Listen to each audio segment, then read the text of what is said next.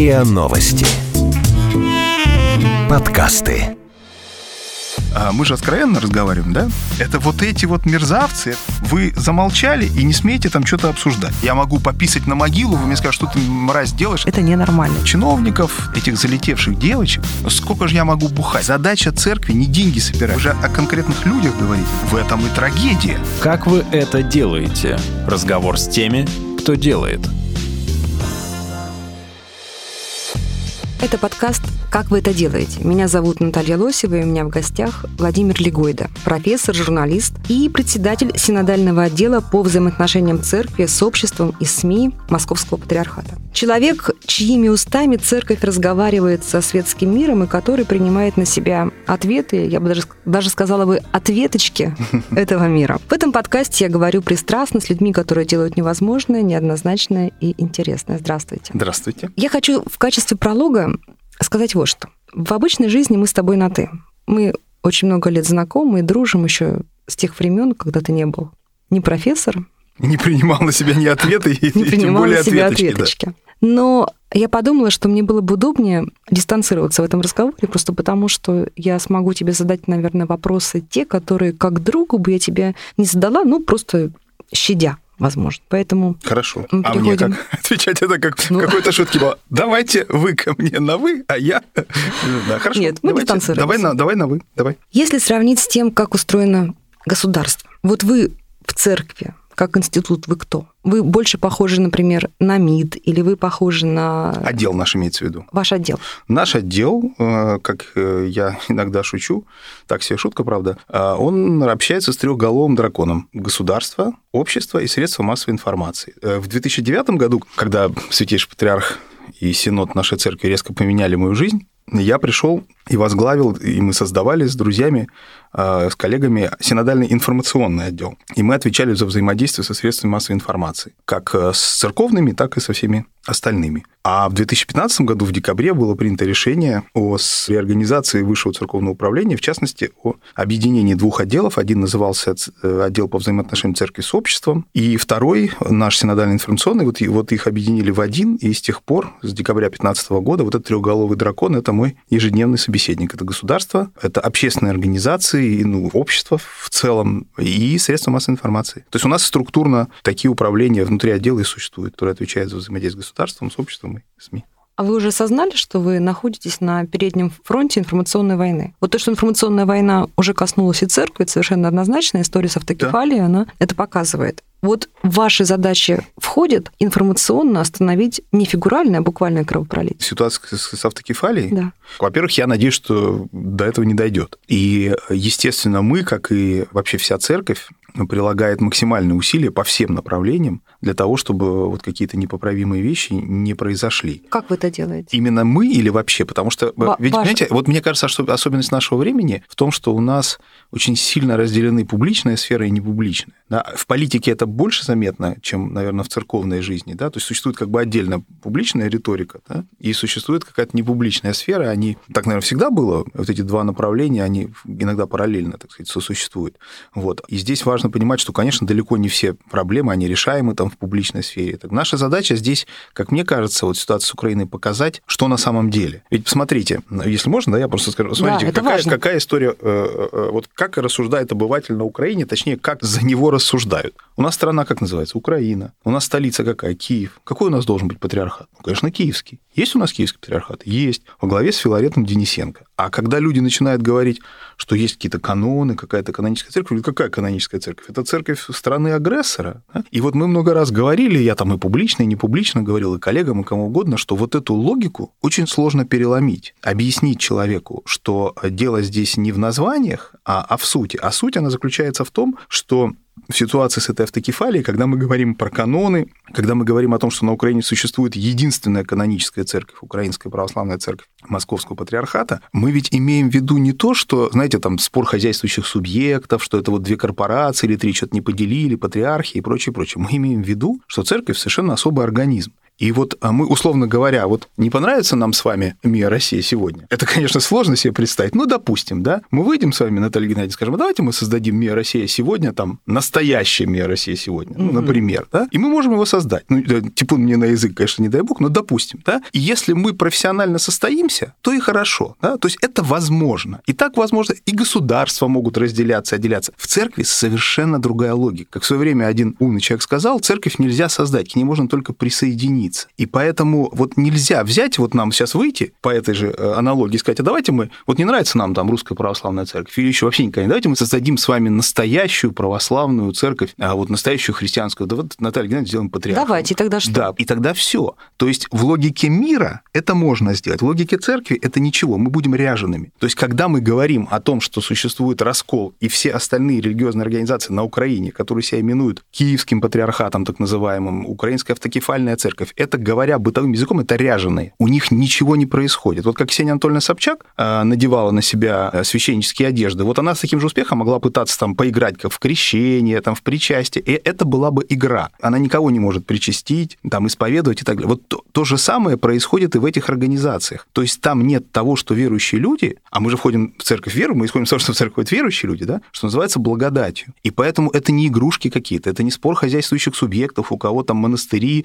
и даже то, что говорят, у кого больше монастырей, даже это не важно. А важно, где есть настоящая церковь, где есть перспектива вечной жизни, и где ее нет. И вот мы говорим, что она есть только там, где каноническая церковь. И вот это раздираемое тело украинской церкви, украинского православия уже очень давно, даже если не брать вот униатский этот проект древний, ну, средневековый, то то, что сегодня происходит, это, это не игрушки какие-то, это не просто, что там патриархи чего-то не поделили. Это вопрос, есть там настоящая церковь и принадлежность к настоящей церкви или нет. И вопрос в том, почему мы говорим о перспективах, вот вы сказали, можем ли мы остановить, потому что мы помним 1992 год, когда тогдашний глава Киевской митрополии, митрополит Филарет Денисенко, который очень рассчитывал занять патриарший престол в Москве, у него это сделать не получилось, и он захотел, вот решил э, создать Киевский патриархат, обратился в Москву, потом многие отозвали епископ украинский э, свои подписи под этим обращением, и когда вот он не получил желаемого, вот произошел раскол. И этот раскол вылился на улицы, и захватывали храмы, и были жертвы. А сейчас э, мы боимся, что это тоже может повториться. Ну, не то, что мы боимся, но это не должно повториться, этого нельзя допускать. Но это уже происходит. То есть уже были сообщения о том, что... Да, о 50 храмов захвачено, захвачено, начиная с 2014 года. К счастью, не было жертв, но если Константинопольский патриархат будет реализовывать заявленное, то, конечно, может оказаться все достаточно сложно. Но ведь людям действительно непонятно, что происходит, почему приходят, там их выставляют из храма, или им, может быть, э, довольно убедительно объясняют, что вы ходили в неправильную церковь э, к неправильным священникам. Мне кажется, что сейчас как раз роль а, вот такой информационной, информационного оружия, ну, не хотелось бы другой, конечно, другую метафору использовать, да, какого-то разъяснения, информационного, не знаю, пластыря, очень-очень важна важна, как без, вы будете, безусловно. Как, как вы можете сейчас достучаться до а украинской аудитории? Украинской аудитории? Ну, это сложно, хотя там, ну, во-первых, там есть ресурсы у нашей церкви, а, есть там Союз православных журналистов, например, э, организация, которая очень активно в социальных сетях работает и так далее. Вот. Есть возможность все таки на некоторых телеканалах об этом говорить, в частности, вот на канале Интер и на некоторых других украинских. Вот. Ну, потом есть интернет, который сегодня позволяет, конечно, многие вещи при желании изучать, но это сложно, потому что, повторяю, переломить вот эту бытовую логику Украина, Киев, значит, церковь должна быть украинской патриархат киевским, это очень сложно. Ну, вы сформулировали какие-то аргументы, которые там вы дали вашим коллегам для того, чтобы они могли на своих ресурсах это публиковать, если не разговаривать. Ну, наши кол- коллеги тоже, в общем, не полтора дня этим занимаются, поэтому, конечно, там, повторяю, что это, уверяю вас, что идет довольно серьезная работа, но тут важно, конечно... Вот знаете, что меня, кстати, немножко беспокоит, когда я смотрю наше медиапространство, не только не российское медиа, а вообще, да, вот по этой ситуации на на Украине, я смотрю, и иногда создается впечатление, несмотря вот на накал страстей, на все, что это как бы без людей. Да, что вот есть там один патриархат, другой патриархат, там одна церковь, другая. Вот они что-то там делят, все время говорят про, про финансы, все время ставят вопросы там про имущество. А как будто вот людей в этом нет. Да, вот у меня, собственно, я не могу это назвать претензией, но у меня просьба вот к журналистам, да, ко всем, которые, по крайней мере, искренне пытаются это освещать, надо показывать людей. Надо показывать, что это касается людей. А люди готовы говорить, и это действительно касается людей, то, что я пытался сказать. Да, и люди переживают из-за этого. И когда там митрополит Ануфрий, предстоятель Украинской православной церкви, нашей канонической, Московского патриархата, говорит, что мы никого ни о чем не просили, наша церковь всем довольна, у нас все хорошо, и мы не собираемся просить ни о какой автокефалии, да, это ведь не его личная позиция, он достойнейший человек, он монах, он молитвенник, он пользуется непререкаемым авторитетом на Украине и, и во всем православном мире, во всем. У него очень высокий авторитет среди предстоятелей поместных церквей других и поместных церквей вообще. Вот, но он говорит, потому что так паства его думает. Вот, и вот важно показывать эту пасту, важно, ну, знаете, как вообще, что, о чем журналистика? О людях. Да? Вот я когда со студентами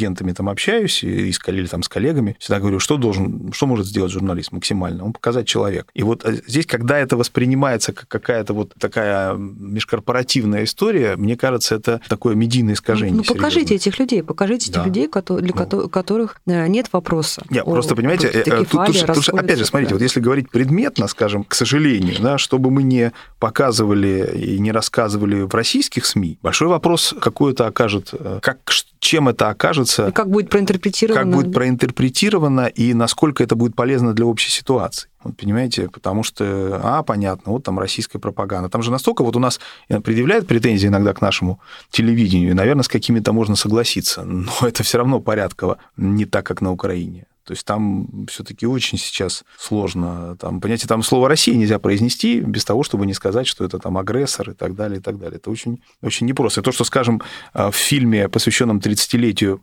восстановления монашеской жизни в Киево-Печерской лавре на телеканале Интер было показано интервью патриарха, это просто подвиг сегодня. Ну, это подвиг. Вот. И то, что на это руководство канала решилось, это просто им низкий поклон. Как вы это делаете? Разговор с теми, кто делает. А что будет с э, крымскими храмами? Ведь они до сих пор относятся к Украине. Украинской церкви, Украинской да. Церкви. Это важно, потому что мы говорим, что государственные границы, они совершенно не обязательно совпадают с церковными. Вот э, епархии Крыма, они как относились к Украинской православной церкви, так и относятся. То есть это все равно большая русская православная церковь, но они находятся в канонической... И пока нет планов э, передать храмы. Ну, по крайней мере, мне об этом ничего не известно. А может ли вот этот раскол быть ну, соблазнительным или стать триггером и перекинуться на другие территории? А, в каком церковь. смысле? Другие территории в ну, церкви? Ну, другие территории церкви. То есть э, посеять расколы и какой-то разлад на территории других сопредельных государств, где Но вы имеете в виду в пространстве нашей церкви? Нашей церкви. Ну, я надеюсь, что нет. А другое дело, что вот нам часто задают вопрос о позиции других поместных церквей, то есть таких же самостоятельных, как там русская, Тенопольская и так далее. Мы сегодня говорим о том, что таких церквей 15, ну, или если быть совсем точным, то 14, которые друг друга признают, потому что существует еще признаваемая нами, получившая от нас автокефалию американская Американская православная церковь, которую, ну, в частности, Константинополь не признает в качестве автокефальной. Вот, поэтому мы говорим 14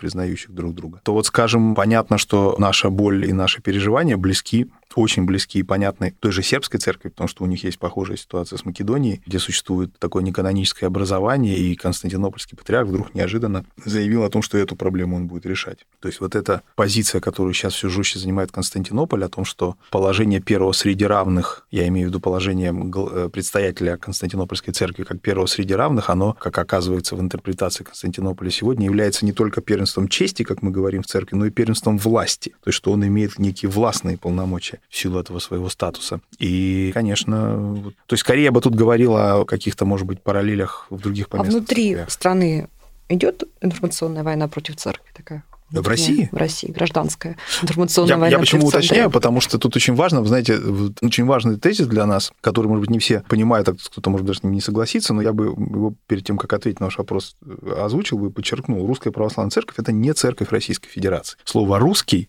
оно не относится к территории Российской Федерации. И если вы посмотрите вот э, резиденции э, патриарши, официальные резиденции, у нас обычно стоят флаги, там 15 флагов. Это флаги тех стран, которых, которые относятся к зоне пасторской или канонической ответственности русской церкви. Все постсоветское пространство, кроме Грузии, да, и, и там Япония, где есть автономная православная церковь японская в составе русской церкви и Китай. Вот. И поэтому здесь важно, э, вот это здесь очень важно, поэтому я уточнил. Но, тем не менее, мы Поскольку в разных говорим... странах да, мы разная про ситуация. Да, вы понимаете, в Казахстане одна ситуация, да. там э, в Японии совсем другая, где у нас там 46 тысяч паствы всего, вот, или целых 46, это как, как считать. Вот, конечно, идет война. Нет, ну вы же чувствуете то раздражение, это да. которые Да.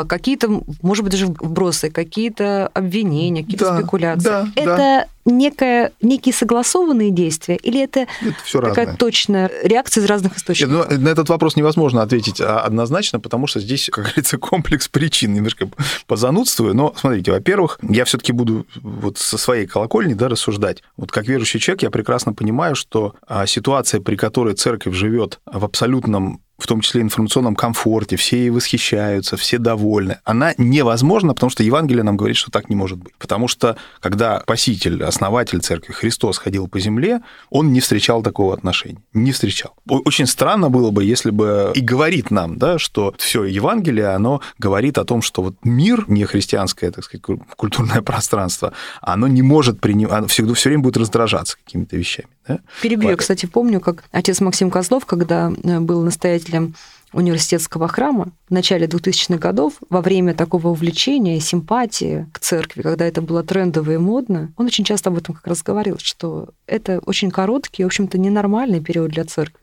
Ну да, наверное, я, знаете, я не сторонник э, тут прогнозов каких-то, хотя, наверное, он по сути прав. Тут просто вопрос в том, что, понимаете, как бы вот очень легко... То есть в христианстве много того, что человеку неудобно. И вообще вот если так всерьез прочитать Евангелие, не как книжку для, для цитирования, а помните там в третьей главе Евангелия от Матфея, да, а вот если это как текст, по которому ты должен жить, ох, как он тебя начнет, так сказать, колбасить, да, вот от этого, а, а здесь как, да, а, зе- а что это такое, блаженный нищий духом, а почему не блаженный имеющий там миллионы, раздающие его э, бедным? Там так не написано. Не написано, да? А блаженный кроткий. А что такое кроткий? Как ты будешь кротким, э, если ты должен достичь успеха в современном мире, реализовать свой потенциал там, и про- прочее бла-бла-бла? То есть, в принципе, Евангелие очень жесткая книга. И, э, как замечательно сказал недавно один мой знакомый, он говорит, да, христианство – это абсолютная свобода, но это свобода чада Божьего, а не свобода гулены там или там, да, я не знаю, там кого-то современного продвинутого там, человека. Это совсем, это, это свобода, евангельская свобода, да, это, как говорил мой любимый Августин, люби Бога, делай, что хочешь. О, вот, пожалуйста, это вот свобода. Делай, что хочешь, любя Бога. Поэтому здесь вот в этом смысле, если хотите, война идет всегда, да, она может идти на разных уровнях, разной степени глубины, это может быть там э, философские дискуссии и прочее, прочее, но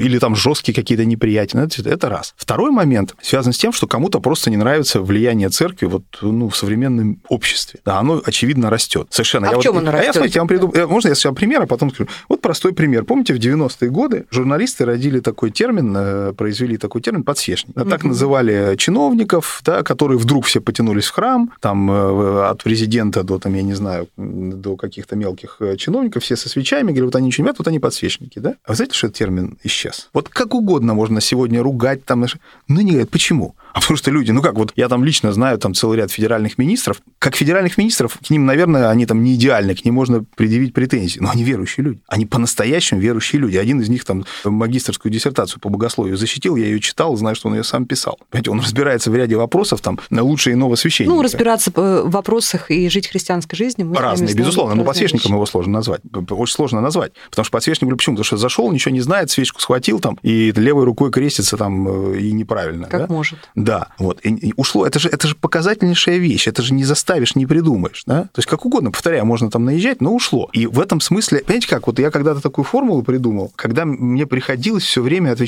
на вопрос, что церковь сделала для. Вот, а, и мне говорили, вот смотрите, вот общественная палата собрала столько-то денег, там, помощь пострадавшим от наводнения, фонд там столько-то, первый канал столько-то, а вот вы столько-то церковь. И вот давайте оценим вашу роль в обществе. Ну, глупость это страшная, потому что церковь э, собрала в данном примере, это не церковь собрала, а это структура церковная, такая же, как моя, только вот я за информацию отвечаю, и государство, и общество. А есть у нас э, отдел по благотворительности. Вот они собрали, там в храмах даже, допустим, да? Но дальше, а кто давал э, деньги в общественной палате? Люди. Есть среди них верующие люди? Есть. Значит, это тоже церковь дала. А кто давал на Первом канале, кто смотрел? Люди. А какие это люди? Они верующие? верующие? Тоже церковь. Как мы? Мы это даже посчитать не можем. Поэтому формула моя такая. Церковь меняет людей, а люди меняют мир. Или люди меняют жизнь. Да? То есть задача церкви не деньги собирать. Хорошо, что церковь собирает деньги, но это не ее задача. Ее задача менять человеческое сердце. Нерв церковной жизни бьется не на страницах газет или на экранах мониторов, и не там, где на самом деле даже люди там спорят об автокефалии. Нерв церковной жизни, он вот на лавочке, где пастырь встречается с посомом. Вот там происходит или не происходит. Там либо Бог касается жизни,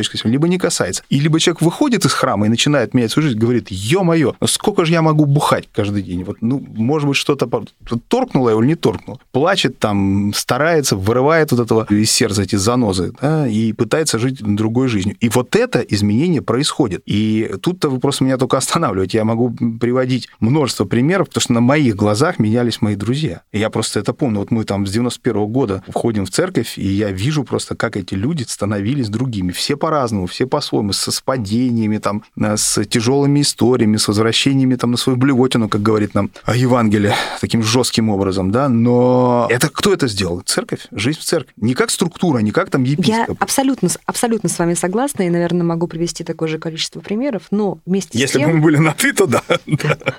Вместе с тем, все-таки, но вместе да. с тем. Также очевидно и то, что вот этого мира-то и согласия и внутри церкви сейчас вот, нет. А я не договорил. Да, да, да, да. да я, я имею в виду, что вот есть вот это, значит, вторая история, да? Есть, э, кому-то это не нравится, кто-то говорит, что вот они, ну, как, знаете, вот я там дискутировал, поскольку это было публично, я могу, наверное, об этом сказать и сейчас, да, хоть человека не присутствует. Вот с Владимиром Владимировичем Познером у нас были на телеканале «Дождь» э, диспут, да, на эту тему. И ему вот ему не нравится. Вот он считает, он, он открыто говорит, вы должны э, в церковной ограде сидеть и говорить все, что хотите. Вы вышли за церковную ограду, вы замолчали и не смеете там что-то обсуждать. Почему там митрополит высказывается про какое-то кино? Да? Вот такая позиция, она, ее же не только Владимир Владимирович, уважаемый, который, мне кажется, очень... Нет, но он имеет право и... считать так. Имеет, безусловно, да. Точно так же, как мы имеем право с ним не соглашаться. Так вот, я просто говорю, но он так считает, и, допустим, там он не воюет с церковью, да, он как раз вот, он приходил на канал Спас, там к нам в программу «Не верь». Он, он интересный, достойный собеседник, э, я с удовольствием с ним там общаюсь и так далее. А есть люди, которые ну, не способны к диалогу, вот они, так сказать, воюют.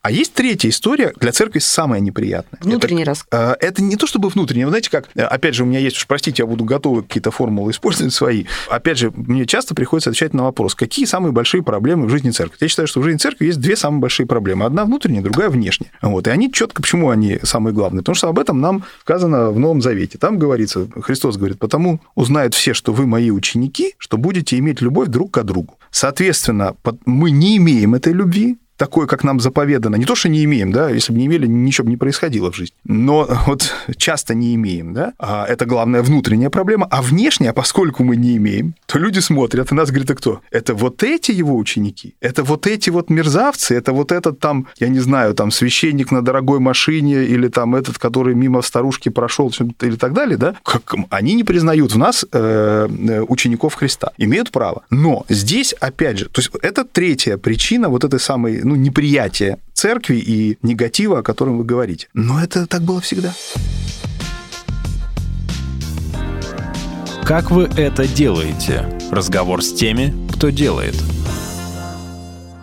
но вот зайти к вам под любой пост в вашем Фейсбуке, иногда даже абсолютно невинный, не провоцирующий, почитать комментарии иногда его от церковных, декларативно-церковных и верующих людей. То да. есть такое ощущение, что это бесконечно... Ну, ну Нет, это четвертая история. Это четвертая это, история. А Смотрите, это что а это история, когда человек... Вот я говорил вот о третьем, это когда люди, ну, либо неверующие, там, не знаю, сомневающиеся, еще какие-то... Ну, понимаете как, вот мне кажется, тут есть один принципиальный момент. Это я даже могу принять. А вот человек, он внешний, он что-то не понимает, а, но ему хочется это на самом деле ведь причиной вот этого неприятия это, как сейчас говорят, высокая планка. Вот это человека... может быть метод познания, да? То есть через неприятие... Не, не, просто человеку кажется, что в церкви все должно быть хорошо. Вот в церкви все должно быть, да, батюшки должны ходить, не касаясь земли, так сказать, не...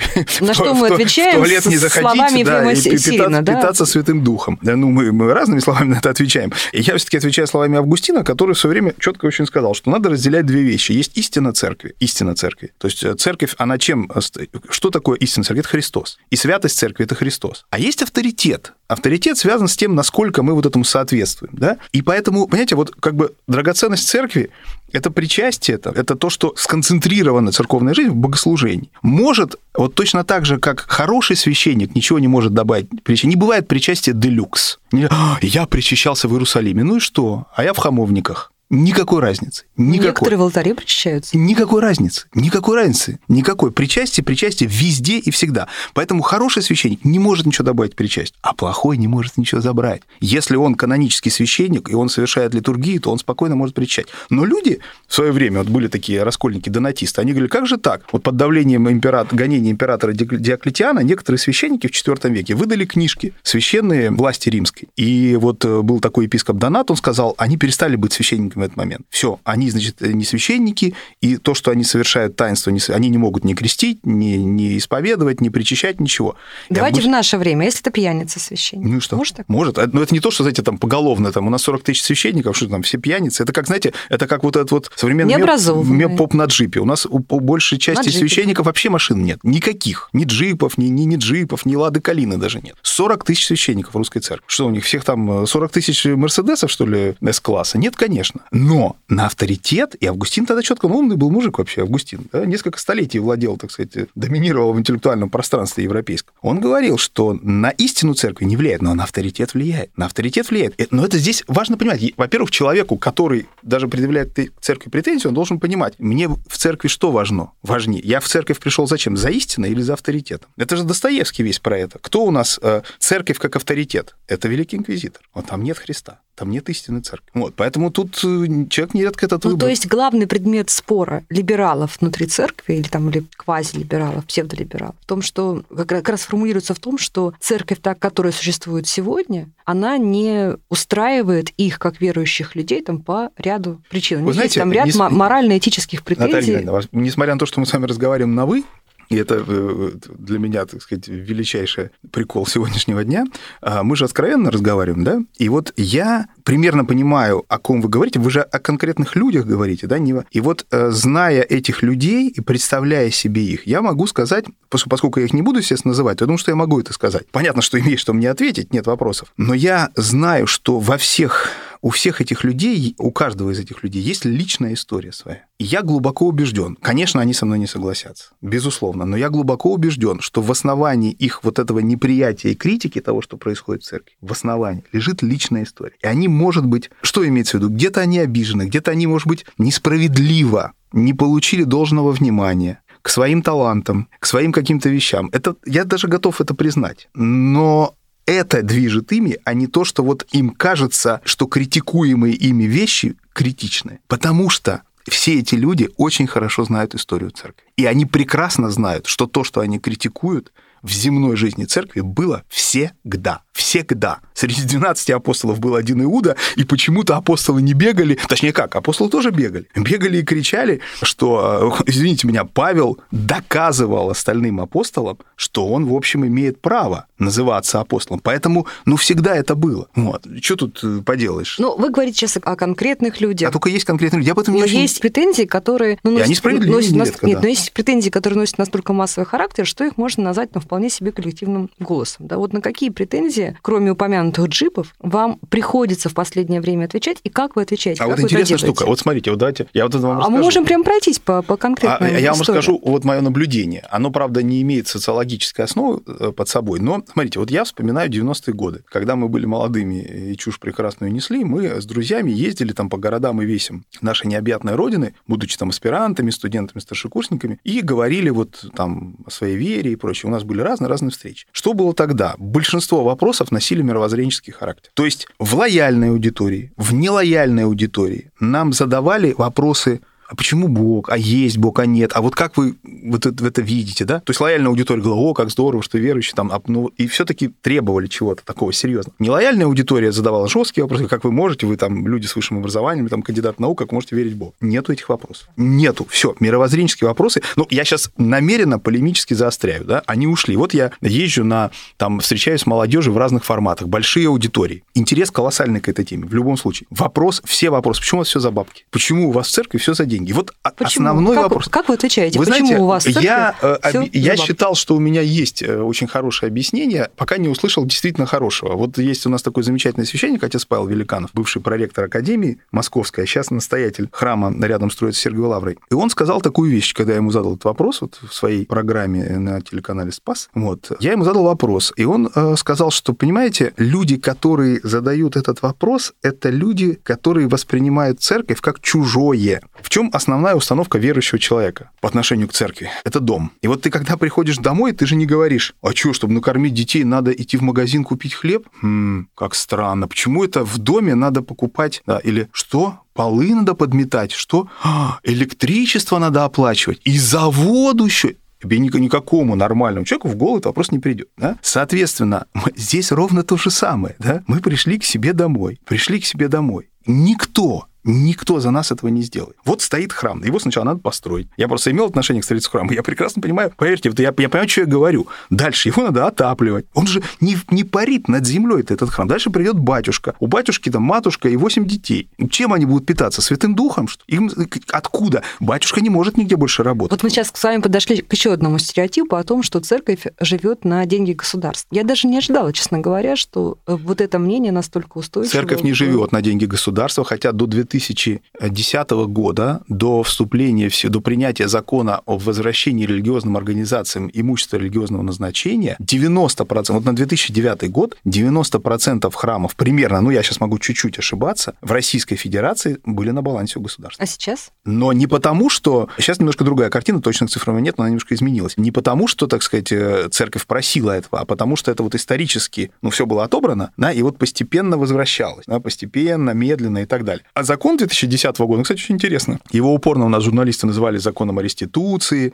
э, даже было сильнейшее медийное искажение, и нас э, хотели уверить в том... Ну, то есть, грубо говоря, представьте, принимается закон. Вот интересный кейс, кстати, вам как медийщику, да? Суть закона, что все религиозные организации, все. Имеется в виду все конфессии. Иуде, в, все религии в России, и, иудеи, значит, ну все, да? Мусульмане, Согласно этому закону, буддисты. мусульмане имеют право получить в пользование или в собственность имущество недвижимое, недвижимое имущество, если оно религиозное. Более того, то есть, условно говоря, представьте, в 17 году построили дом причт, допустим, да, или там, не знаю, построили, не знаю, дом при синагоге, в котором там библиотеку, да, и ее не успели даже э, начать эксплуатировать, потому что революция, там забрали все и все. То есть реституция – это возвращение того, чем ты владел. А здесь вот ты даже, допустим, не владел, да? Но на основании того, что это религиозное носит назначение, то есть это не вопрос пользы собственности в прошлом. Вот чем это реституция отличается? Потому что это характер здания, да? И более того, говорят, что мы там лоббировали этот закон. Закон лоббировал Министерство экономики, потому что они говорят, а зачем нам, государству, на балансе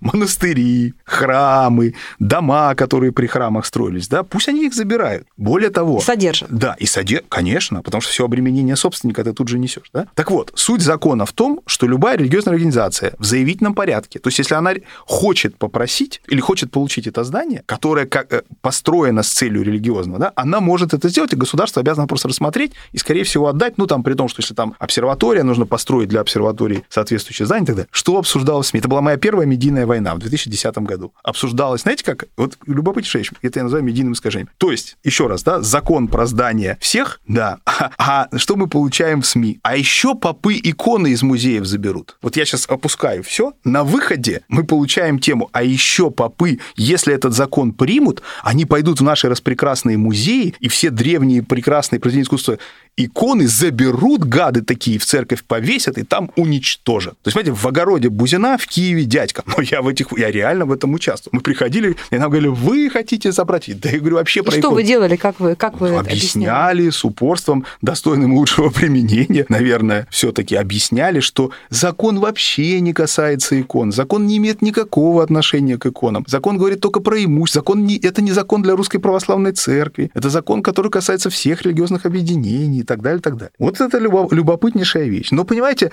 люди этого не слушают. Э, люди ну, не слышат... Э, Давайте еще один кейс посмотрим, который бли, ближе, да. мне кажется, До пятницы людям. я совершенно свободен. Это история о э, абортах. Почему-то воспринимается она примерно так, что церковь пришла в государство и практически законодательно сказала аборты запретить. Государство застеснялось и тут же запретило, да? Но некую моральную или информационную ответственность, тем не менее, общество возлагает на церковь. Да? Ну, аргументы понятны, да, что как э, только аборты будут запрещены, мы не изменим этим сознание в головах женщин, не изменим этим культуру контрацепции и получим просто огромное количество криминальных абортов и... Это стереотип, который... И, смер... и смертей женщин, да. Это тот стереотип, стереотип. который очень распространен. Распространен. И претензии, конечно, адресуются к церкви. Что вы отвечаете в этой ситуации? Ну, во-первых, вот в том изложении, в котором вы сейчас это представили, это неправда. Угу. Что является правдой? Правдой является то, что православный христианин равно как и буддист, иудей, а вообще христианин любой конфессии и мусульманин не принимает аборт. То есть он против аборта. Он рассматривает, любая мировая религия рассматривает аборт как убийство. Ж- жизнь. Все как прекращение жизни, вновь зародившейся. Это раз. Поэтому ни при каких условиях не может рассматривать это как норму. Как медицинскую процедуру,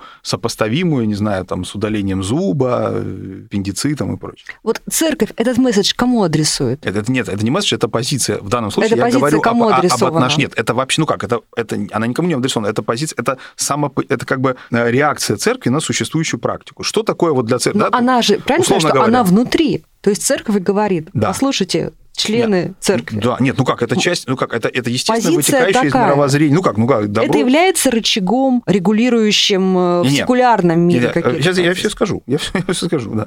Вот, это, значит, первый тезис. Да? Второй тезис. Мы прекрасно понимаем, в каком обществе мы живем, и все то, о чем вы говорите. да, Что у нас ведь в чем проблема? У нас сегодня на уровне сознания большинства людей аборт это общественная норма. Это норма. То есть аборт не воспринимается как нечто. Ну, то есть это стандартная медицинская процедура, которая является результатом свободного выбора свободной женщины, которая, будучи свободным человеком, живет в свободной стране. Церковь говорит, «А, минуточку, вот тут, вот с этой общественной нормой мы, конечно, не согласны, но понимая, что вот ее нельзя вот так изменить, и не желая там что-то ломать, апеллировать государству, использовать государственный ресурс. Мы предлагаем только одну историю. Поскольку у нас, ведь смотрите, прошло там уже с момента вот, ну, таким основным, конечно, так уже есть общее место, что 1988 год – это вот поворотная точка, да, с точки зрения религиозного возрождения, и у нас очень много чего изменилось с того времени, и общество изменилось, и у нас много верующих людей. Вот эти верующие люди, они не согласны с тем, что это общественное, норма, их много. Возникает вопрос. Сегодня аборт, как медицинская процедура, находится в фонде обязательного медицинского страхования. То есть его можно совершать за счет фонда обязательного медицинского страхования. И мы говорим, что вот, вот с этим мы не согласны. Мы понимаем, что наше общество не готово к запрету, что здесь даже не вопрос криминальных абортов, здесь можно спорить, а это вопрос того, что будет ну, большое сопротивление, не все с этим согласятся и так далее. Мы говорим, ради бога, пожалуйста, но давайте мы уберем это из фонда обязательного медицинского страхования. Хотите? Пожалуйста, платите деньги, как вы платите за другие процедуры медицинские. Ну, хотя даже вот тут я терминологически не совсем сейчас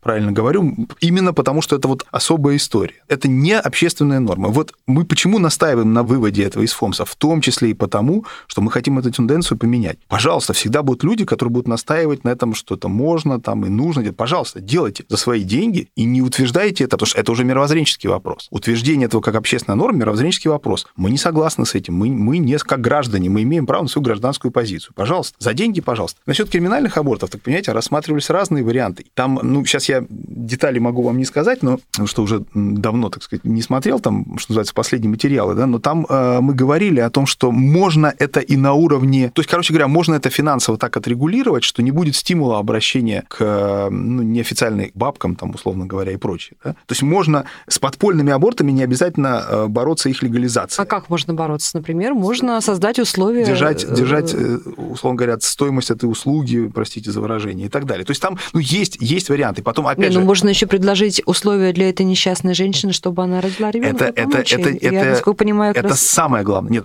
смотрите, вообще... Церковь как раз тут, этим Смотрите, тут, кстати, есть... а вот если говорить про информационные войны, вот смотрите, какое клише навязывается про церковь в ситуации с абортом. Церковь против. Вот здесь же есть момент, вот как, как пиарщик, а я прекрасно понимаю посыл. Вот есть э, против и за, да? И вот мы всегда это много раз говорили. Мы не против абортов, мы за жизнь. Вот то послание, тот, с позволения сказать, месседж, который церковь посылает, что мы за жизнь. А если мы за жизнь, значит, мы... И, кстати, церковь это делает. Знаете, это, это серьезный вопрос. Я помню в свое время, я принес одной замечательной, потрясающей женщине, Марине Андреевне Журинской. Была у нас такой выдающийся лингвист, богослов, публицист. Она издавала журнал «Альфа и Омега». Я ей принес журнал, газету МГУ православную «Татьянин день». И говорю, вот, смотрите, Марина Андреевна, какая классная статья против абортов. Она говорит, а какое они имеют право писать против абортов? Я просто обалдел, она так в лоб так влепила, просто какое право они имеют писать против абортов? Я говорю, Марина Андреевна, вы ли это, что вы имеете в виду? Она говорит, ты можешь что-то говорить только тогда, когда ты готов этих залетевших девочек помогать им, да, предлагать им условия для воспитания ребенка и так далее. А это то, что церковь сегодня делает. Марина Андреевна права, но это то, что церковь сегодня делает. Мы откры- открываем эти дома «Маленькая мама» или там «Молодая мама», общественные организации, которые этим занимаются, большинство из них это православные люди открыли. То есть мы сегодня, как раз вот эта история ограничения законодательного, она для нас в ряду многих других поступков и вещей, которые стоят на первом плане, и они-то касаются помощи. Мы говорим, более того, Патриарх же в свое время говорил, просто СМИ как-то не очень это подхватили, он сказал, публично сказал, вот не готовы вы воспитывать ребенка. Мы сейчас не будем осуждать, там, обсуждать и осуждать вашу позицию. Мамочки, не готовы. Да? Родите его, принесите в храм и отдайте. Просто отдайте, и мы его возьмем, и мы его воспитаем в любой храм. Более того, вы через год передумаете, вернитесь, мы вам его вернем. Придите ну, в храм, ребенок не вещь, знаете, от- чтобы от- отдадим, отдать. отдадим и поможем его воспитать. Только, только не убивайте его. Вот позиция церкви какая. А сводить это к тому, что церковь, э, церковь не, не шариков. Как вы это делаете? Разговор с теми, кто делает. Хорошо, еще один не стереотип, а, наверное, одна из самых обсуждаемых историй, с, э, когда считается, что именно церковь является таким, ну, заказчиком, что ли, э, закона об оскорблении чувств верующих. Наверное, один из самых резонансных и сомнительных, на мой взгляд, неполезных Подожди, законов. Я не вижу здесь ничего сомнительного. Здесь ситуация следующая. Не, ну Бог поругаем не бывает, мы знаем это из Евангелия. Да, но это, но это другая история. Бог поругаем не бывает, а церкви бывают разрушаемые, и в нашей стране это не нужно доказывать. Да? Вот. И мы видим, что происходит. Я вам скажу честно, вот когда произошла ситуация в храме Христа Спасителя э, с так называемой рок-группой, вот, с английским названием, я вот лично был э, шокирован одним. Я был уверен, был абсолютно уверен в том, вот наивно убежден, что в нашей стране после 20 века со взорванными храмами, с расстрелянными священниками, с замученными там, верующими людьми в лагерях. Этого не может быть. Чтобы кто-то пришел, неважно по каким причинам, против Путина, там, чтобы кто-то пришел в храм и сделал то, что сделал, ну, этого не может быть. Ну, не может быть в храм, который взорвали, где... Да ну, они не думали об а этом. это, слушайте, Так же, как и- ма- мальчик с нет, покемонами. минуточку. Он- Так в этом и трагедия. Извините меня, я могу пописать на могилу, вы мне скажете, что ты, мразь, делаешь? Я скажу, знаете, я об этом не думал. Это что, меня извиняет, что ли? Ну, хорошо, спасибо, прекрасно воспитали. Конечно, не думали. Ну и что? Это, то есть меня это оправдывает, что я не думал, когда я гадил на могилу? А когда э, сосиски жарят на вечном огне, это тоже сказать? Они не знали. Конечно, нет. Да, да, не вина, а беда. Но это же ситуацию же не меняет. Вот. И, соответственно, вот я, когда тогда г- говорил по этой истории, сейчас к закону подойдем, мы говорили только одно. Наше общество готово это терпеть. Оно готово говорить, это нормально. Давайте их накормим блинами, и все. И ничего не произошло. Соответственно, э, я, честно вам скажу, я не вижу никакой проблемы в существовании м, 148 статьи Уголовного кодекса, в которой говорится о наказании, да, в том числе, э, ну, уголовном, в том числе и до лишения свободы а, за оскорбление чувств верующих, потому что а, это государство защищает права групп так же, как оно защищает права э, ну, не только религиозных людей. Это нормально, эта практика существует в мире, не только в России. Не надо тут говорить про отсталую средневековую страну и так далее. Нет, но есть страны европейские, цивилизованные, члены Европейского Союза, в которых налог на храмы является общим Это да. местом. Ну, сейчас, да, я просто хочу сказать, что это... Но вопрос в другом. Проблема... Существует ли проблема в данном случае? Да, существует. Она называется очень просто. Правоприменительная практика. Не это не вопрос существования закона, это вопрос того, как правоохранительные органы будут применять эту статью. Вот когда она принималась, кто-то в полемике говорил, эту статью нельзя применять, потому что какой-нибудь человек посмотрит в раковину, оскорбится крестовиной, скажет, что вы крест Христов засунули, значит, и льете на него воду, систему. и засудит да. там. усы. И я тогда говорил, ребята, но не надо же доводить это до абсурда. Мгм. Да? В чем я признаю свою неправоту? В том, что бывают ситуации, когда почему-то здравый смысл отказывает. Я не хочу огульно обвинять правоохранителей, но я глубоко убежден, меня никто пока не смог переубедить аргументированно в том, что вся проблема в правоприменительной практике. И в том, что люди начинают использовать эту статью, как, как любую другую статью можно использовать. Да? Вот как сейчас, вот, там, я не знаю, э, ну, 282 статья, вот, э, связана с экстремизмом там, и прочее. Да? Как вот, давайте посмотрим, что там человек в Фейсбуке пишет. А вот давайте мы ему, э, обвиним, обвиним его по этой статье. А может быть, причины совсем другие. Но это правоприменительная практика. А Более того, я вам скажу, что, как говорят юристы, для того, чтобы она устоялась, правоприменительная практика, в любой стране, нужно лет 10, чтобы прошло. А когда церковь поводы дает? Вот эта история очень часто, она обычно резонансна в социальных сетях, огромная цитируемость, когда, например, происходит какой-то ДТП с участием э, священника или ну, там, какого-то церковнослужителя. И резонансность такого преступления, ну, просто даже математически, да, по количеству цитирований и репостов, просто в разы, конечно же, выше, чем любого другого нару- правонарушения. Вот это нормально, это оправданно? Может быть, это оправданно? Что значит нормально? Ну, Нормально смысле, такая что? реакция общества, то есть такая мера общества к человеку церковному или к церковнослужителю, когда он совершает какое-то правонарушение. Понимаете, на- Так должно быть? Нормально или- это соответствующей норме.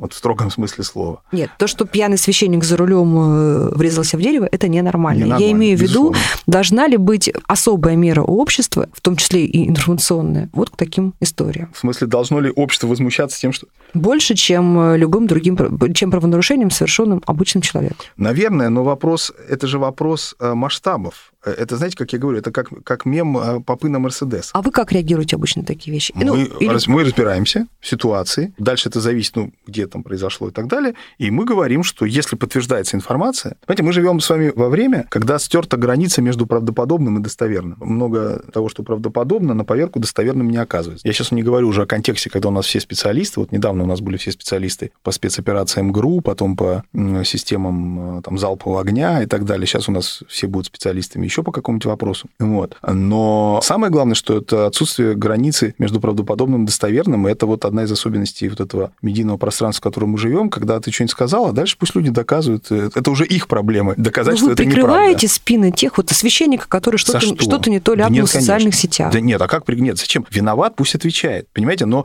мы исходим из того, что презумпцию невиновности никто не отменял. То есть, если священник обвиняется в том, что является уголовным преступлением, да, то, как правило, есть стандартная схема он обвиняет на ДТП, там еще, не дай бог, что-то нехорошее. Обычно этот священник, есть такое каноническое прещение, как мы говорим, запрещ... запрет в служении. То есть на время разбирательства священник запрещается в служении. Церковный суд есть, да? Там да, есть церковный суд. Но обычно для, для не нужен церковный суд для того, чтобы епископ, правящий вот в своей епархии, то есть это священник конкретной епархии, епископ его запрещает в служении на время судебного разбирательства. Дальше, после того, как э, суд выносит свой приговор, церковь э, может э, с учетом этого приговора даже не скажу с основ, основываясь, ну, это от ситуации зависит, да, я просто говорю, поскольку в общем, то так мягко, да, с учетом этого приговора церковь выносит свое суждение. То есть, если это связано с нравственным каким-то, с нравственной какой-то категорией история, то священник может быть лишен сана, есть такое э, каноническое прещение. Понимаете, тут же какая вот ситуация? Я вам больше скажу. А почему я делаю акцент, что с учетом, да, потому что могут не совпадать. Вот представьте, батюшка едет на машине, к нему выбегает под колеса с нарушением правил какой-нибудь пьяный человек. Да? Это часто бывает и не с батюшками тоже, как да, да, да, да, да. Батюшка его сбивает, водитель сбивает. Суд оправдывает водителя, допустим, да, то есть он признается невиновным. Но он по церковным канонам, если человек погиб, он должен быть лишен сана. Потому что по церковным канонам тот, кто пролил кровь, не может приносить жертву бескровную, то есть не может литургии служить. Там, правда, бывает ситуация, когда епископ с учетом обстоятельств может там, оставить э, его священником, но все равно он, скорее всего, будет э, находиться под запретом несколько лет и так далее. То есть с точки зрения государства человек невиновен, а с точки зрения церкви церкви свои законы, поэтому тут все непросто. Не а если это просто, вот, не хочу говорить слово дури, скажем так, перегибы, да, как известная история, когда в одном, по-моему, университете прикрыли тканью античные скульптуры, чтобы не оскорбить там вид архиереев. Э, ну, это же не священники попросили прикрыть. Это была не... Нет. Это, это став... перестаралась принимающая ну, сторона. конечно, да. То есть это вообще, знаете, это, это не к нам. Да давайте я не буду за всю Одессу вам отвечать. Да? Вот это, пожалуйста, в университет, пусть они, так сказать. Хотя в этом тоже есть что-то, кто-то находил вот там нечто такое даже трогательное. Ну, это, знаете, как мне недавно про один фильм спросили, не оскорбляет ли он чувство верующих. Я говорю, по-моему, оскорбляет чувство Гоголя. Ну вот, но чувство верующих, по-моему, не оскорбляет. А то, что сейчас так много священников, монашествующих э, пришли в социальные сети, ведут свои каналы в Ютубе, в Инстаграме и так далее, это помогает вашему ведомству или, наоборот, это лишняя головная боль? Сложная история. Ну, тут вопрос не ведомства. Наше ведомство же это, так сказать, инструмент. Вопрос, помогает ли это церковной миссии. Вот патриарх как-то сказал такую важнейшую вещь, ну и повторял это он в монастырях часто про это говорит. Что такое монастырь? Это уход из мира. Да, вот человек идет в монастырь, потому что он хочет суету мира оставить за монастырскими стенами. Если у него есть телефон с выходом в интернет, это невозможно. Все. Поэтому большой вопрос, насколько монах, монах именно мы говорим о монахах, да, должен этим заниматься. Хотя я могу, конечно, сказать, что есть и очень успешные каналы, связанные именно, которые ведут монашество, но тут есть такая особенность. У нас же не все монахи живут в монастырях. У нас есть, ну, потом есть традиция ученого монашества, да, у нас есть монахи, которые, в монастырях вообще не жили. То есть они принимают монашество, потому что, ну, чтобы целиком себя посвятить вот служению церкви, но там, не знаю, несут какое-нибудь послушание там в епархии, еще где-то. Или там настоятель храма монах в миру. Это тоже, в общем, не совсем логично с точки зрения монашеского призвания, да, настоятель храма в нашей традиции, в православной, должен быть э, так называемый белый священник, то есть женатый. Вот, но у нас бывает. То ситуация... есть, если монах в миру, он может, на ваш взгляд, быть, э, быть в он уже в миру. Он... он уже в миру, да. Он и таким образом да. миссионер. Если в монастыре, он тоже может, и он может быть успешным. Это ему тяжело. Посмотрите, вот я, я не знаю, насколько об этом говорить можно, нужно, но вот очень такой у меня двойственное впечатление очень от эм, примера с отцом Фоти, победителем шоу «Голос». Да? И я, когда говорил с Очень его, активный пользователь Инстаграма. С, с его архиереем, не только Инстаграма. Я когда говорил с его епископом, э, меня потрясло, вот э, это такая была живая боль митрополита, который мне говорил, я очень за него переживаю. Я просто после этой победы, которая, конечно, наверное, ну, с точки зрения вот церковной миссии, образа церкви, была очень положительной. Его патриарх поздравил, вот на официальной странице ВКонтакте патриарх поздравил отца Фоти, но если вы посмотрите, как он его поздравил, там очень интересно, он его поздравил, сказал, что вы там сделали там большое дело и так далее, но он сказал, ну я очень тебе советую, отец Фоти, не забывать о том, кто ты такой, о своем монашеском призвании. Вот. И это то, что отец Фотий проходит через тяжелейшие испытания, как монах, это, ну, как сказать, гадалки не ходи, понимаете? Это совершенно очевидно. Поэтому тут вопрос, э, это очень сложно. Как вы это делаете? Разговор с теми, кто делает. Ну вот вы профессор мировой культуры, культуролог. Вы с этой точки зрения рассматривали деятельность своего подразделения? То есть насколько продукт культурный, кинематограф, театр, литература может и должна ли становиться инструментом для какого-то диалога церкви и общества. Ведь сейчас, если посмотреть, во всяком случае, среди, так скажем, рейтинговых э, фильмов, то мы видим, что в которых так или иначе затрагивается проблема церкви, мы увидим, что это довольно такой негативный или раздраженный взгляд на церковь. Не обязательно. Ну почему? Нет, если мы посмотрим мировой кинематограф, это точно не так. Вот. Э, помните, вот э, когда появился термин кинематограф морального беспокойства в связи с фильмами Вайда и Зануси, прежде всего, вот, а потом Лев Карахан, наш критик, после появления фильма «Остров», сказал, что мы можем говорить о кинематографе духовного беспокойства. Я недавно с Павлом Семеновичем Лунгиным в своей программе «Парсуна» вы же будете вырезать потом, я буду Нет, часто повторять, может быть, что-то, что-то останется хотя бы один раз. Да, я у него спрашивал, согласен ли он с этим термином, он сказал, согласен. Вот я его спросил, кого он может назвать вот э, среди этого кинематографа духовного беспокойства.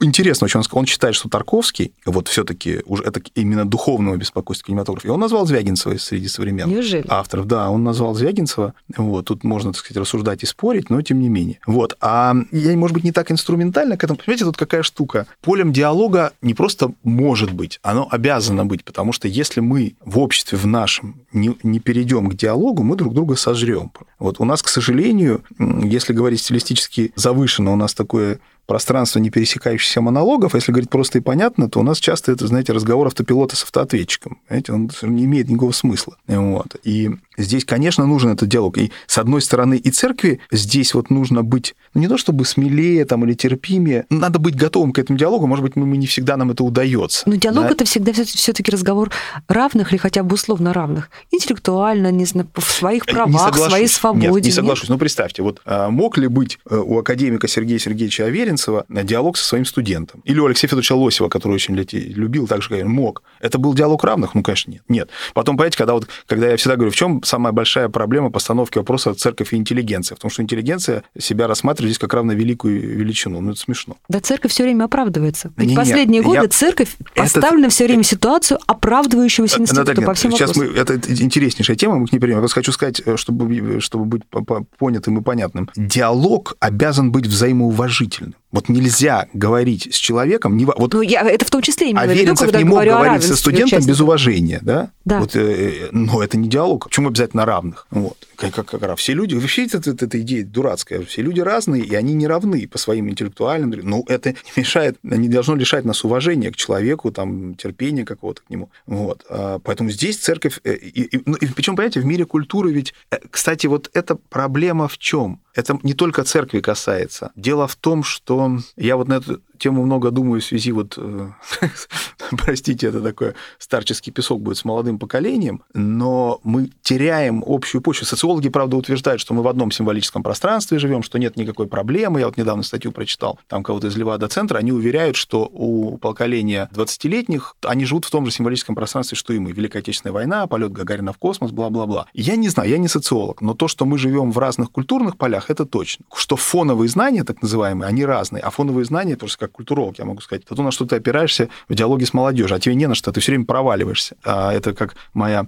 коллега в свое время была потрясена, она читала какую-то лекцию по Свифту и говорит, Свифт испытывал такую личную неприязнь там к какому-то политическому лидеру, кушать не мог. И она ждала в аудитории взрыв смеха. Все молчат, потом кто-то мальчик поднял руку, говорит, а почему Он не он не, не мог, да, принимать пищу? Или я тут недавно принимал экзамен на втором курсе, мне хотелось их как-то пристыдить, взбодрить, и я говорю, ребята, вы, говорю, понимаете, что лучшие из ваших ответов, лучшие, напоминают мне, как Шура Балаганов бойко, но монотонно пересказывал содержание брошюры «Мятеж на Очакове». И тут меня что-то остановило, я говорю, вы понимаете, кто такой Шура Балаганов? Вот, они говорят, нет. Я говорю, а фамилия Ильф и Петров? Вам что-нибудь говорят? Нет. Вот про «Мятеж на Очакове» я спрашивать не стал. Давайте на минуточку напомним, да, что это МГИМО, это один из лучших университетов. Да, но это не важно. Это, это, понимаете, там в провинции я был, как читал лекцию в университете, там вообще собака на лекцию зашла. Вот, и она вызвала гораздо большую реакцию, чем мой рассказ.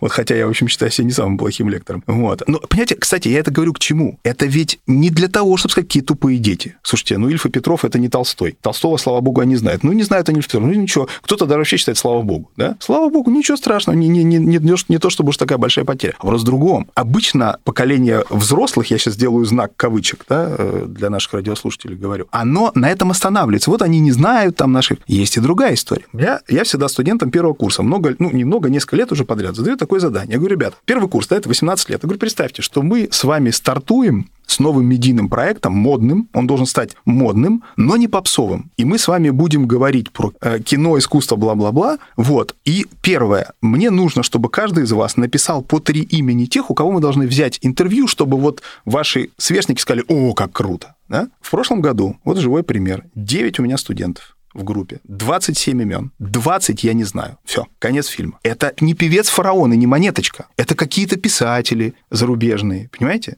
То есть я им там Честертон, Аверинцев, бла-бла-бла. Они мне называют какие-то... Я их не знаю. Чтобы церковь говорила с ними, она должна знать Да, эти имена? конечно. А как вы Ну, будете это условно делать? говоря, нам не нужно слушать, наверное, там маты фараона, но, но давайте ходить по земле. Давайте ходить по земле. Я очень доволен, третий расскажу, своей передаче Парсуна. Но мое, на мой взгляд, очень интересное интервью с Зануси посмотрели 10 тысяч человек. И кто такой Зануси, большинство моих студентов не знает. А кто такой Юрий Дудь, они знают все. Все. Вот это реальность, из которой я должен исходить. Так все-таки, возвращаясь к теме диалога и к той ситуации, что церковь очень часто оказывается в ситуации оправдывающейся. А не только церковь, но это же всех за- загоняет в эту ситуацию. И, знаете, А что вы с этим делаете? Ну, то есть, ну, ведь, а, ведь невозможно, Я вам невозможно проповедовать и Не- миссионерствовать. Да, Сначала да, ты должен оправдаться да. за все свои грехи этого времени прошлого, Я ну, на всякий случай на будущее. Лично вам скажу такую мо- мою личную позицию, она у меня очень простая. Как нескромно скажу профессионал в пиаре, я противник э, симметричной реакции. Я считаю, что лучшая реакция, она асимметрична. То есть, грубо говоря, вот мы имеем там ситуацию, какой-нибудь батюшка что-то неудачно сказал, в части общества реакция такая, а, знаем мы этих попов, они все такие, вот посмотрите, да? То есть, э, симметричная реакция. Это мы выходим говорим, нет-нет-нет, мы не такие. Этот батюшка у нас вообще всего один такой. Поверьте, что все остальные, они совсем другие. Там. Это симметричная реакция. Можем мы ее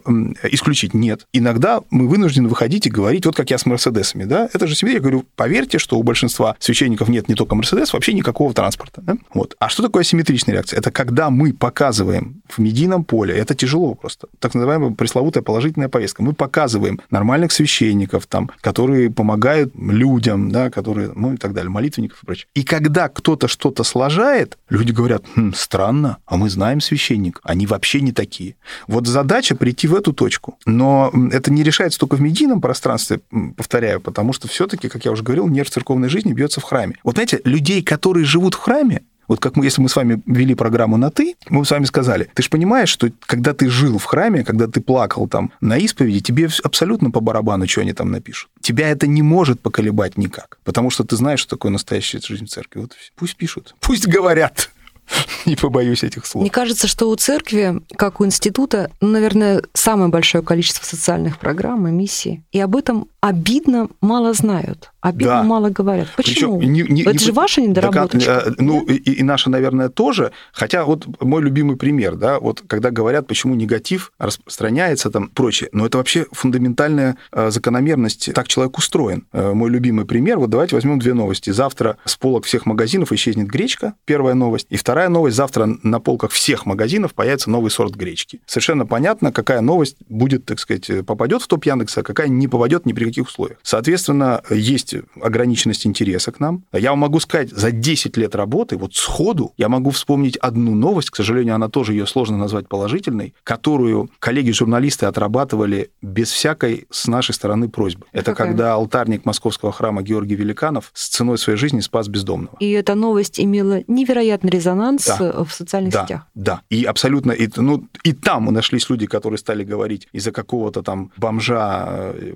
погиб хороший человек, и были и более жесткие оценки, чудовищные, на мой взгляд. Вот. Но это единственная новость, которую вот нам звонили говорили, а вы можете найти там его там, ну, чтобы мы как-то показали, сняли, сказали. Вот. А поэтому негатив больше. Но, посмотрите, какая интересная вещь. Для меня очень показательный пример. С одной стороны, правильных действий наших коллег, а с другой стороны, специфики информационного общества. Артемий Лебедев, не самый э, неинформированный человек, наверное, да, в современном мире, пишет э, недавно у себя, э, где-то там, где он пишет, что церковь так ничего и не делает, та-та-та. И Василий Рулинский, пресс-секретарь отдела по благотворительности, делает очень простую вещь. Он пишет Артемию Лебедеву, говорит, Артемий, вы придите к нам и посмотрите. И Артемий Лебедев приходит, там через время, там не сразу, откликается, да, приходит, смотрит и пишет. э, Без есте- единого мата, насколько я без помню. единого мата, что все, многие отметили как уже большое достижение. Но он пишет, конечно, в своем стиле, что церковь сделала домашку, что он где пять лет назад написал, что церковь нифига не делает, значит, старик Державин нас заметил, и все вот это за пять лет переделал, да? Ну, пусть так думает. Хорошо, он думает, что это он сделал. Ну, ради бога, пусть думает. Но, понимаете, удивительно другое. Ну, во-первых, красивая э, работа Васи, молодец, так сказать, Рулинский, да? Ну, просто у него хорошие были учителя в институте международных отношений. Вот. А во-вторых, э, ну, удивительно, что Артемий Лебедев, я же думаю, он совершенно искренне считал, что церковь не делает ничего. И сидит на шее у государства. Да, можно ли сказать, что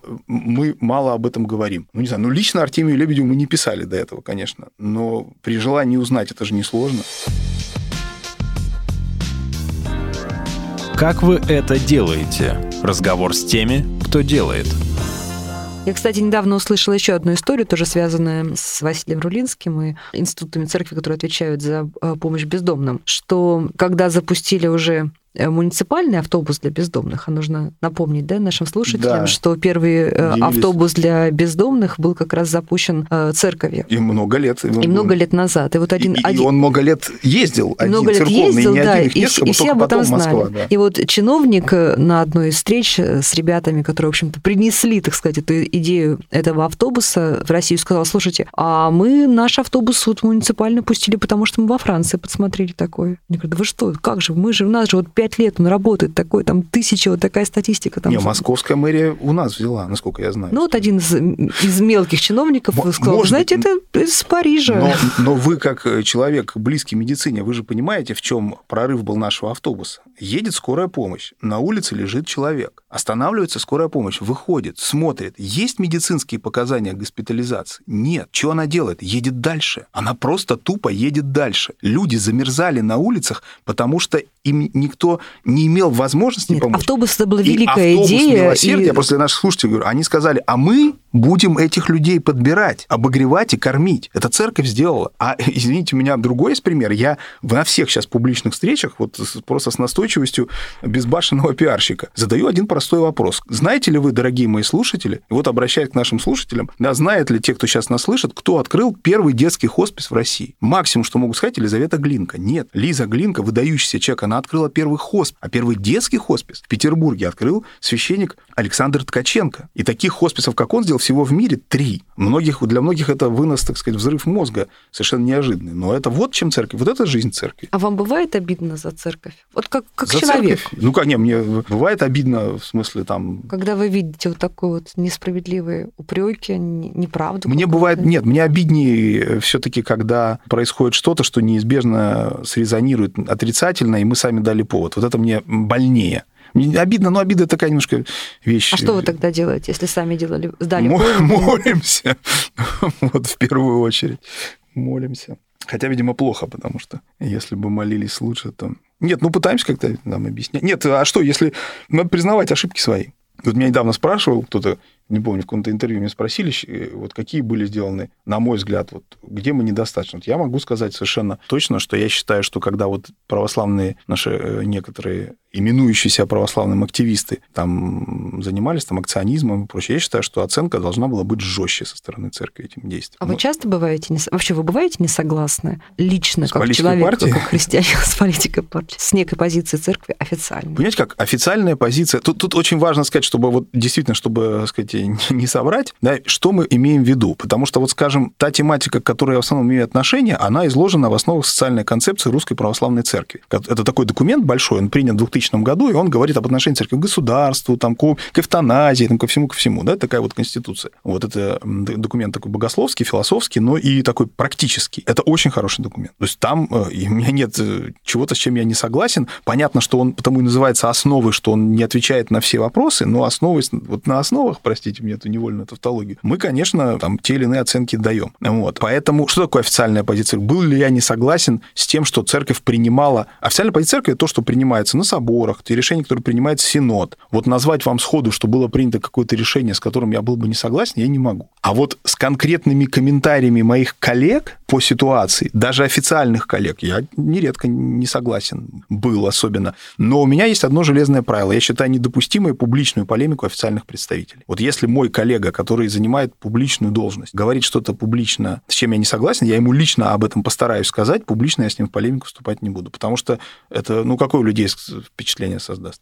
Если бы вдруг исчезли все возможности официальных каких-то информационных каналов. Если бы вам не удавалось использовать э, средства массовой информации, социальные сети, чтобы говорить от имени церкви, что бы вы делали? Я просто не, не представляю такую. Я человек с бедным воображением, я себе не представляю такую ситуацию. Ну, как... допустим, церковь э, под лозунгом отделения от государства финального бесповоротного была бы лишена публичного права голоса через средства массовой информации, что для вас является основными каналами. Ой, я какой-то плохой собеседник для таких вопросов. Когда будут бить, будем плакать. А сейчас чего? Сейчас надо работать. Сейчас есть над чем думать. Спасибо. В гостях у подкаста «Как вы это делаете» был Владимир Легойда, профессор, журналист, председатель синодального отдела по взаимоотношениям церкви с обществом и СМИ Московского патриархата. Человек, чьими устами церковь разговаривает со светским миром и который принимает на себя ответы этого мира. Подписывайтесь на подкаст, где я, журналист Наталья Лосева, пристрастно говорю с людьми, которые делают невозможное, неоднозначное и интересное. Как? Как вы? Как? Это дар такой? Как вы это? Как вы это делаете? Как? А давайте попробуем разобраться. Как вы это делаете? Так. Разговор с теми, кто делает.